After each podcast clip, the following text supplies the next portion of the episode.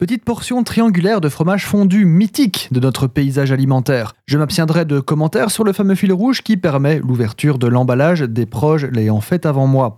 Réunis en cercle dans une boîte ronde flanquée d'une vache comme égérie, on peut remarquer plusieurs choses à propos de cette vache.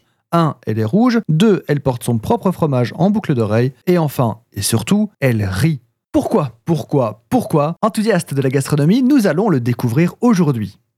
Pour ceux qui confondent, la vache qui rit est un fromage fondu à base de gouda, edam et mental, entre autres choses. Là où le kiri, kaïeri, est un fromage blanc enrichi de crème, comme ça vous savez. Si vous pensez qu'ils ont le même goût, il est sans doute temps de faire un dépistage. Alors pourquoi rit-elle? Il faut remonter dans le temps, pendant la Première Guerre mondiale.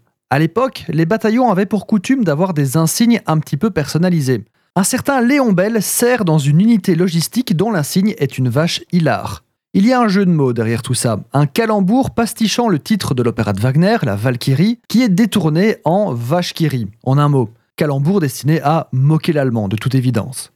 Or donc, ce bon vieux Léon rentre dans son Jura natal à la fin de la guerre. Il est fromager et décide de créer un fromage moderne, révolutionnaire à l'époque, le fromage fondu. En gros, on râpe, on mélange et on fond plusieurs fromages ainsi que des additifs pour se retrouver avec le fromage tartinable que vous connaissez très bien. Il se rappelle alors de l'emblème de son ancienne unité et la première vache est dessinée par une agence lyonnaise. Elle est hilar, bien sûr, mais grise et représentée en pied. Léon Bell, insatisfait, contacte alors l'illustrateur du dessin de l'époque de son unité pour lui demander d'en retravailler un. La vache est alors rouge avec un museau blanc, c'est celle qu'on connaît actuellement. Fort du succès du fromage, il y eut évidemment dans la foulée beaucoup d'imitateurs. On a eu la vache hilar, la vache sérieuse, la vache heureuse et j'en passe.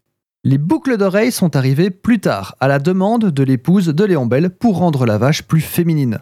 Et voilà donc l'origine de la vache qui rit, une réappropriation fromagère d'un calembour militaire.